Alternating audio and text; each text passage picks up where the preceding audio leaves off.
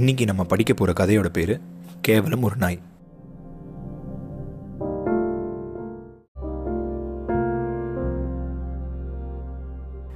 கதையை வாசிப்பது பரணிக்குமார்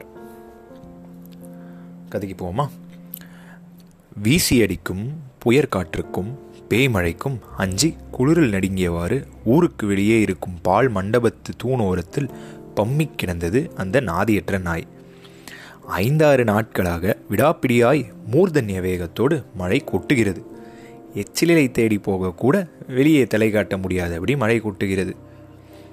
நான்கைந்து நாட்களுக்கு முன் இத்தனை நாள் வரை அந்த நாயை அன்புடன் கொஞ்சி வளர்த்து இப்பொழுது நிராதரவாய் கைவிட்டுவிட்ட அதன் எஜமானன் வேலுசாமி என்ன ஆத்திரத்தினாலோ மிதியடிக்கட்டையை அதன் மீது வீசி எறிந்ததனால் முன்னங்காலில் பட்ட காயம் ஆறாமல் புண்ணாகி வலிக்கிறது. இடது கண்ணில் பட்ட அடியால் பார்வை தெரியவில்லை. மேலெல்லாம் ஊமை காயங்களின் உபாதை. மழைக்கும் குளிருக்கும் நோய்க்கும் வலிக்கும் பசிக்கும் பட்டினிக்கும் ஈடு கொடுக்க எல்லாம் வல்ல மனிதனாலேயே முடியவில்லையே. கேவலம் ஒரு நாய். பாவம். அது என்ன செய்யும்? தூணோரத்தில் நீண்டு படுத்து நீட்டிய முன்னங்கால்களின் மீது முகத்தை படிய வைத்துக்கொண்டு கண்களை மூடி மயங்கிக் கிடந்தது. பட்டினியால் சுருங்கிய வயிற்றுப்பாகம் ஒவ்வொரு முறை சுவாசம் இழுக்கும் போதும் பூமியில் படிந்து படர்ந்து உயர்ந்தது. தெருவில் மழையில் யாராவது நடக்கும் சத்தம் கேட்டதும் பளிச்சென்று விழித்து பார்க்கும். பரிச்சயம் உள்ள மனிதர்கள் யாரேனும் போக கண்டால் அதன் கண்களில் கண்ணீர் பளவழுத்து ஒளி வீசும். தாயை பற்றி தந்தையிடம் குறை சொல்லும் குழந்தை போல இருந்த இடத்திலிருந்து அசையாமல் வாளை மட்டும் மாட்டிக்கொண்டு ம் ம் என்று கீச்சுக்குரலில் சினுங்கி அழுது கொண்டே அவர்களை பார்த்து கேட்கும். எனக்கு பைத்தியம் பிடிச்சிருக்குன்னு சொல்கிறாங்களே பொய். நான் எப்பொழுதும் போல நன்றியுள்ள வீரனாகவே இருக்கிறேன். எனக்கு பைத்தியம் இல்லை. நம்பாதீங்க. அதன் குரல் குறைப்பு என்பதை தவிர அவர்களுக்கு வேறு எதையும் உணர்த்தவில்லை. பைத்தியம் பிடிச்ச நாய் யாரை பார்த்தாலும் குறைக்குது. அந்த பக்கம் ஜாக்கிரதையாக போங்க என்று அவர்கள் சொல்வதை கேட்டு அது ஓ என்று அழுதது. அந்த சமயம் அது விரும்பியதெல்லாம் சோறோ பாலோ எலும்போ எச்சிலையோ அல்ல. ஒரு மனிதனின் நட்பு.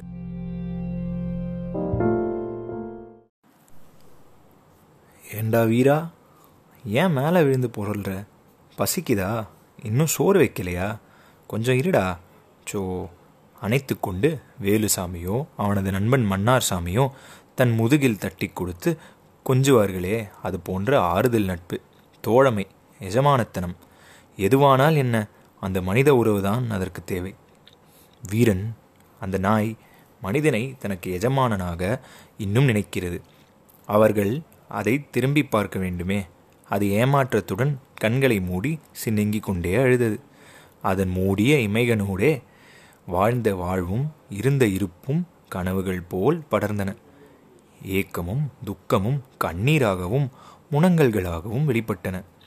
வாழ்வதும் வீழ்வதும் கண்ணீர் விடுவதும் துக்கப்படுவதும் மனிதர்களுக்கு மட்டும்தானா சொந்தம்? இல்லை. வாழ்க்கை சகல ஜீவன்களையும் அபேதமாகத்தான் போஷிக்கிறது.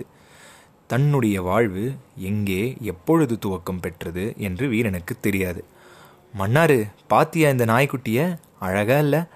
தட்டு கெட்டு போய் சந்தை கூட்டத்தில் நின்று கிடந்தது. பாவம். யாராவது மிதிச்சிட்டா? நான் தூக்கிட்டு வந்துட்டேன்.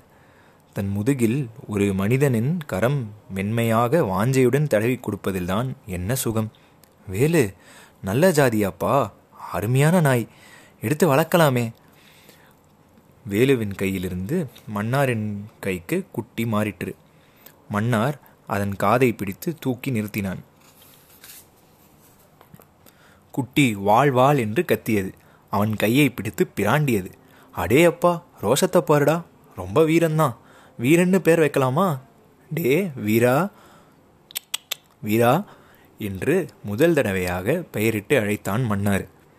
வீரனுக்கு தெரிந்தவரை அதான் வாழ்க்கை அன்றுதான் ஆரம்பமாயிற்று.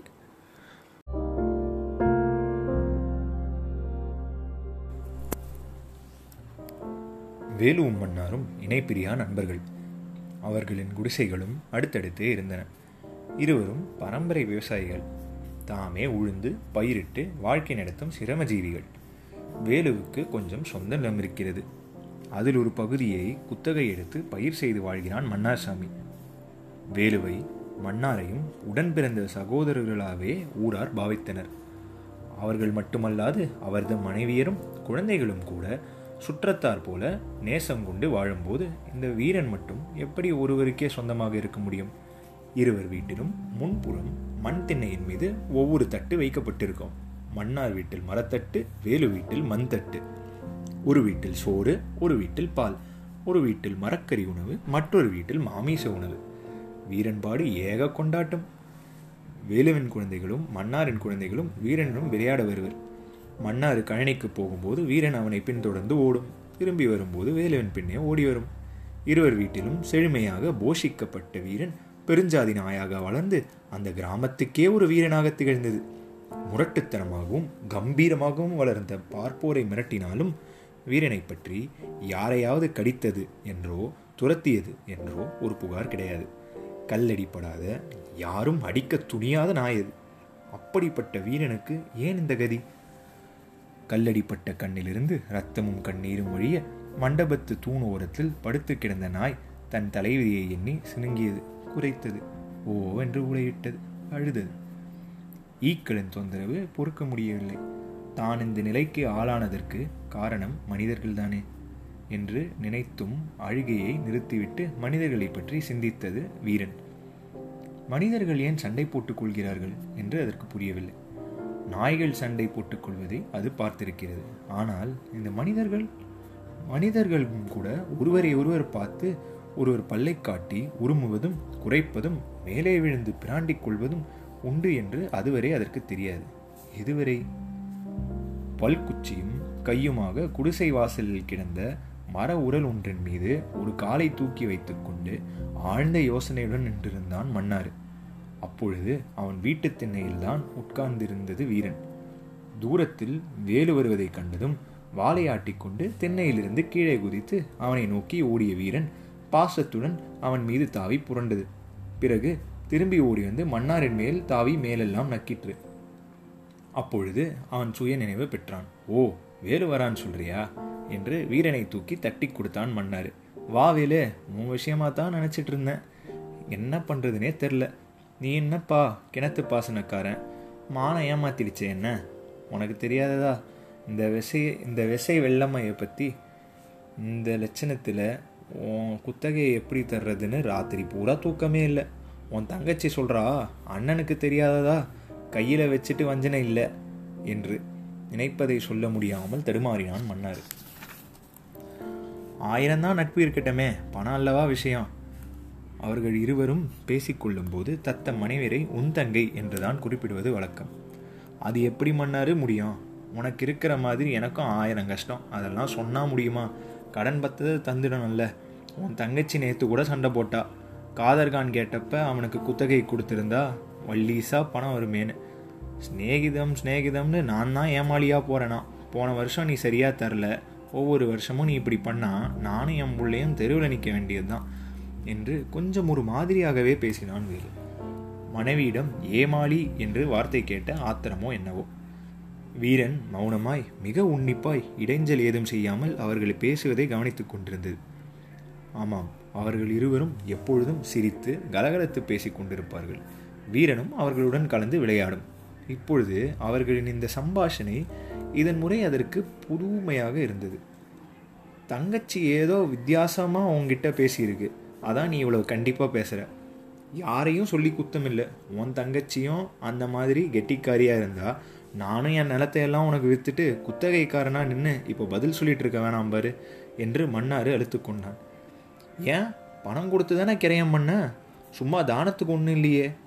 பணத்தை திரும்பி கொடுத்தா மறுகிரயம் பண்ணிட்டு போகிறேன் அதுக்கு போய் வேலு நான் ஓட்டாண்டி ஆயிட்டதை குத்தி காட்ட வேணாம். இந்த சமயத்தில் குடிசைக்குள்ளிருந்து மன்னாரின் மனைவி வெளியே தலையை நீட்டி வேலையை பார்த்து கூறினாள். அண்ணன் நான் சொல்கிறேன்னு தப்பாக நினச்சிக்காதீங்க. அன்னைக்கு இப்போல்லாம் எங்களை பார்த்தா கொஞ்சம் இலக்காரமாக தான் போச்சு. காசு பணத்தில் தானா இருக்கும் உறவு என்று நீட்டி முடிப்பதற்குள் வேலுவின் வீட்டிலிருந்து அவன் மனைவி வெளியே வந்து பதில் கொடுத்தாள். காசு பணத்தில் உறவு இருக்கோ இல்லையோ அதனால் உறவு கெட்டு போகிறதும் உண்டு. அதுக்காவது பணங்காசை கண்டித்து கேட்குறது நல்லது. உறவு வேணும்னா உசுறு அடவான வச்சாவது கடனை தீக்கணும். உறவு கெட்டு போகணுமோ?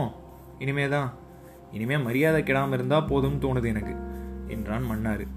உடுக்க வேண்டியதை கேட்டால் மரியாதை கெட்டு போடுதோ? ஏமாளியாக இருந்தால் எல்லோருக்கும் நல்லவனாக தான் இருக்கலாம். வேலு என்று இடைமறித்து கத்தினான் மன்னார். அந்த குரலின் வேகத்தில் வீரனுக்கு உடல் நடுக்கம் ஏற்பட்டது. எழுந்து நின்று இருவர் முகத்தையும் மாறி மாறி பார்த்தது. ஏமாளி ஏமாளின்னு சொல்லி தங்கச்சி உன்னை எனக்கு எதிரியாகவே ஆக்கிடுச்சு. ஆ உடுக்க வேண்டியதை கேட்டா எதிரி ஆயிடுவேனா? சிநேகிதன் என்று குத்தலாய் பேசினான் வேலு. அல்பத்தனமாக பேசாத வேலு. பேசினது போதும். இனிமே நான் ரெண்டு பேரும் ஒருத்தர் ஒருத்தர் மூஞ்சில் கூட பார்த்துக்க வேண்டாம். நம் சிநேகிதம் அத்து போச்சுன்னு வச்சுக்க. என் பொண்டாட்டி தாலியை வித்தாவது உனக்கு சேர வேண்டிய பணத்தை தந்துடுறேன் என்று ரோஷமாய் கூறினான் மன்னார். உன் பொண்டாட்டி தாலியைத்தான் விற்பியோ பொண்டாட்டியத்தான்? ஆ? என்ற அலருடன் அவன் முகத்தில் பாய்ந்து பேய் போல் அறைந்தான் மன்னார். வீரன் யாரை எதிர்ப்பது? என்று புரியாமல் அவர்களை சுற்றி சுற்றி ஓடி குறைத்து பெருங்கூச்சலிட்டது. ஆத்திரமுற்ற வேலு வாசலில் கிடந்த விறகு கட்டையை தூக்கி அடிக்க வந்தபோது குறுக்கே பாய்ந்து வீரன் தடுத்ததால் மன்னாறு தப்பினான். அட நாய உனக்குமா நன்றி இல்லை? என்று வீரனை பார்த்து மன்னாருக்கு படும்படி காரி துப்பினான் வேலு. யாருடா நன்றி கேட்டவன்? நான் உனக்கு செஞ்சதையெல்லாம் நினைச்சு பாருடா. இன்னைக்கு ரெண்டு காசு இருக்குன்னு குதிக்காத. நீ கல்யாணம் கட்டிக்கிறப்ப என் நிலத்தை அடமானம் வச்சு உனக்கு பணம் கொடுத்தேன். அதையெல்லாம் மறந்துட்டு பேசாதடா நன்றி கேட்டவனே என்று இறைந்து கொண்டிருந்த மன்னாரை பிடித்து உள்ளே அழைத்து போனாள் அவன் மனைவி. திமிரிக்கொண்டு நின்று வேலுவை அவன் மனைவியும் அக்கம் பக்கத்தாரும் பிடித்து இழுத்துச் சென்றனர். உள்ளே போகும்போது மன்னாறு வெளியே நின்றிருந்து தன் இரு பெண் குழந்தைகளையும் பார்த்து இனிமே அந்த நன்றி கெட்டவன் வீட்டுக்கு போனீங்கன்னா காலை முறிச்சு விடுவேன் என்று கத்தினான். இவர்களுக்கிடையே இப்படி வினோதம் விரோதம் மூண்டதைக் கண்டு அக்கம் பக்கத்தார் அனைவரும் வியந்தனர். எந்த பாவை கண்டுபட்டுதோ? என்று ஒரு கிழவி பெருமூச்சரித்தாள். கூட்டம் கலைந்த பின் சூடும் குறைந்த பின் மன்னாறு வீட்டு திண்ணை மீது ஏறி படுத்துக்கொண்டு வீரன் யோசிக்க ஆரம்பித்தது. நன்றி நன்றி என்று என்னவோ சொல்லி திட்டிக் கொண்டார்களே அதற்கு என்ன அர்த்தம்? மன்னாறு வெளியே வந்தபோது செல்லமாய் சினுங்கி நடந்த நிகழ்ச்சிக்கெல்லாம் வருத்தம் தெரிவிப்பது போல் அவன் மீது பாசத்துடன் தாவிட்டு சி நாய உனக்கு மட்டும் இங்கே என்ன சொன்னான்? ஓடு அவன் வீட்டை பார்க்க என்று திண்ணையிலிருந்து மரத்தட்டால் அடித்து துரத்தி விட்டு தட்டை தூக்கி குப்பை மேட்டில் எறிந்தான் மன்னார் நாயா அதன் பேர் வீரன் அல்லவா? கேவலம் ஒரு நாய் தானா அது? அந்த விஷயத்தை அது ரொம்ப நாளாக மறந்திருந்தது. இப்பொழுது ஏன் நாய் என்று சொல்கிறார்கள்? இவன் ஏன் அடித்து விரட்டுகிறான்? தட்டை தூக்கி எறிந்து விட்டானே? இனிமேல் இங்கே சோறு கிடையாதா? அடியை வாங்கி கொண்டு பரிதாபமாய் அவன் முகத்தை பார்த்தவாறு தூரத்தில் உட்கார்ந்த வீரன். அந்த வீட்டுக்கு போக சொல்கிறானே நான் அவன் மட்டும்தான் சொன்னோம். ஐயோ அப்படி என்றால் இவன்? இவன் குழந்தைகள்? இவன் மனைவி? நான் என்ன செய்தேன்? என்னை ஏன் அடித்து விரட்டுகிறான்? அதன் உணர்ச்சிகள் அவனுக்கு புரியுமா என்ன? மத்தியானம் வரை அது அங்கேயே இருந்தது.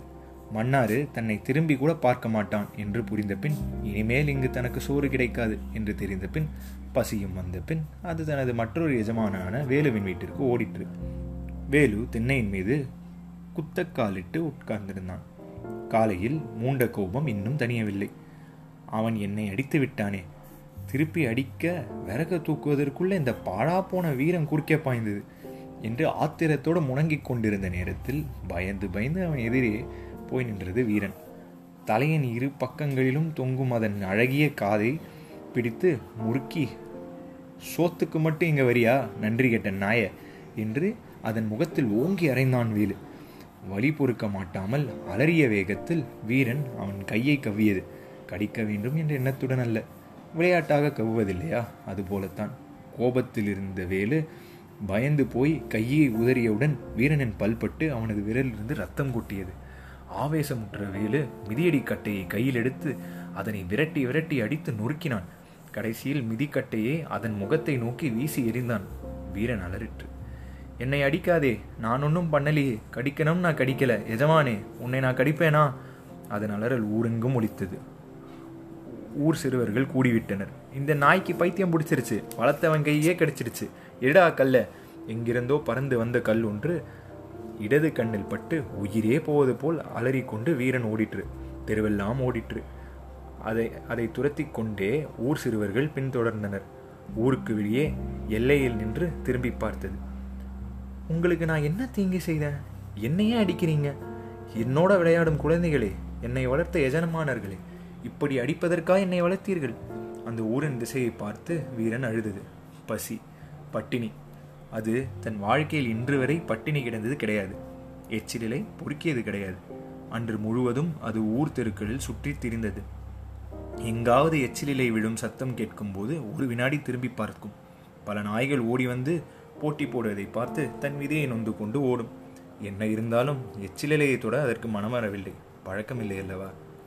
நீண்ட நேர வைரியாகத்து பின் கோயில் அருகே கிடந்த எச்சிலை சோற்றை தின்ன வேண்டிய நிர்பந்தம் குப்பை தொட்டியின் அருகே இரண்டு மூன்று மனித சிறுவர்கள் எச்சிலிலையை வழித்து தின்பதை பார்த்த பின் கேவலம் ஒரு நாய்தானே? அது எச்சிலிலேயே தின்று தீர்த்தது. தின்ற பின் தன் விதியை நொந்து அழுதது. ஐந்தாறு நாட்களாய் இடியும் மின்னலும் ஆரவரிக்க பேய்மழை கொட்டுகிறது. எச்சிலிலை தேடி போகக்கூட முடியவில்லை. நொண்டி நொண்டி எவ்வளவு தூரம் ஓடுவது? ஒரு கண் வேறு போவது போல் வலித்தது. ஒரே இருள் மரங்கள் பேய் போல் ஆடுகின்றன. சூரியின் பேய் சிரிப்பு ஓங்காரம் இடுகிறது. பல நூறு எதிரிகள் நாற்றிசையிலிருந்தும் ஓடோடி வந்து அந்த கிராமத்தை சூறையாடுவது போல் இயற்கையின் பேய் கூத்து. பூமியில் பெருகி வரும் மழைநீரில் தாவி குதித்து குறைத்து கொண்டே தன் எஜமானின் வீடு நோக்கி நொண்டி நொண்டி ஓடிற்று வீரன். தெருக்களில் மனித வாடையே இல்லை. காட்டாற்றும் மின்னாரும் வெள்ளப்பெருக்கெடுத்து கீழ்நத்தத்தை வளைத்து கொள்ளப் போவதை அறிந்து அவ்வூர்வாசிகள் அன்று பொழுது சாயும் முன் மேற்பகுதியான மேல் நத்தத்துக்கு போய்விட்டார்கள். ஆம் வேலுவும் மன்னாரும் கூடத்தான். வீதியெல்லாம் தண்ணீர் காடாய் வீடுகளும் தோட்டங்களும் பாழாகி கிடப்பதைக் கண்ட வீரன் மனிதர்களுக்கு குரல் எடுத்து ஊளையிட்டு அழுதது. பெருகி வரும் நீரில் நீந்திக் கொண்டிருந்த வீரன் தன் எஜமானன் வீடு நீரில் மூழ்கி கூரை மட்டும் காட்சியளிப்பதைக் கண்டது. கூரையின் மீது தாவி ஏறி சற்று சுற்றுமுற்றும் பார்த்தது. எங்கும் ஒரே வெள்ளக்காடு. வேலுவின் வீட்டு கூரை அடிபெயர்ந்து வெள்ளத்தில் மிதந்தது. எங்கோ சென்றது. கூரைக்கு காவலாய் வீரனும் யாத்திரை புரிந்தது. இனி திரும்புவது எது? தான் விரும்பி நேசிக்கும் மனிதர்களை விட்டு அந்த கிராமத்தை விட்டு தன்னை பிரிந்து கொண்டு செல்லும் வெள்ளத்தின் கொடுமையை எண்ணி ஊளையிட்டு அழுதது. மிதந்து செல்லும் கூரையின் முகட்டில் நின்று வானை நோக்கி வாய் பிழந்து முறையிட்டது அழுதது வீரன். ஆம் இருண்ட வானத்தை நோக்கி முறையிட்டது அழுதது. பரந்த பூமியில் அதற்கு யாரும் இல்லை அல்லவா என்னை?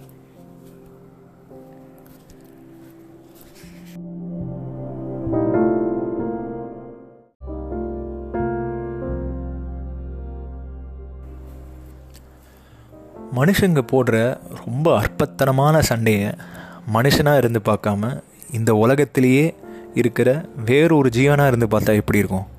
மனுஷங்க கூட ரொம்ப நெருங்கி உறவாடி பழகிற ஒரு நாயாக இருந்து பார்த்தா எப்படி இருக்கும்? அப்படிங்கிற ஒரு ரொம்ப வித்தியாசமான அழகான ஒரு பர்ஸ்பெக்டிவ் விஜயகாந்தன் இந்த கதையில் நம்மளுக்கு கொடுக்க ட்ரை பண்ணிருக்கார். நமக்கு ஏற்படும் அற்ப உணர்ச்சிகள் பொறாமை கோபம் இந்த மாதிரி மனுஷங்களுக்கு மட்டுமே இருக்கிற உணர்ச்சிகள் இதெல்லாம் எழறப்போ ஒரு மனுஷனாக இருந்து பார்க்காம ஒரு நாயாவோ ஒரு எறும்பாவோ ஒரு மாடாவோ இருந்து பார்த்தா இன்னும் நல்லா சிந்திக்க தோணுமோ?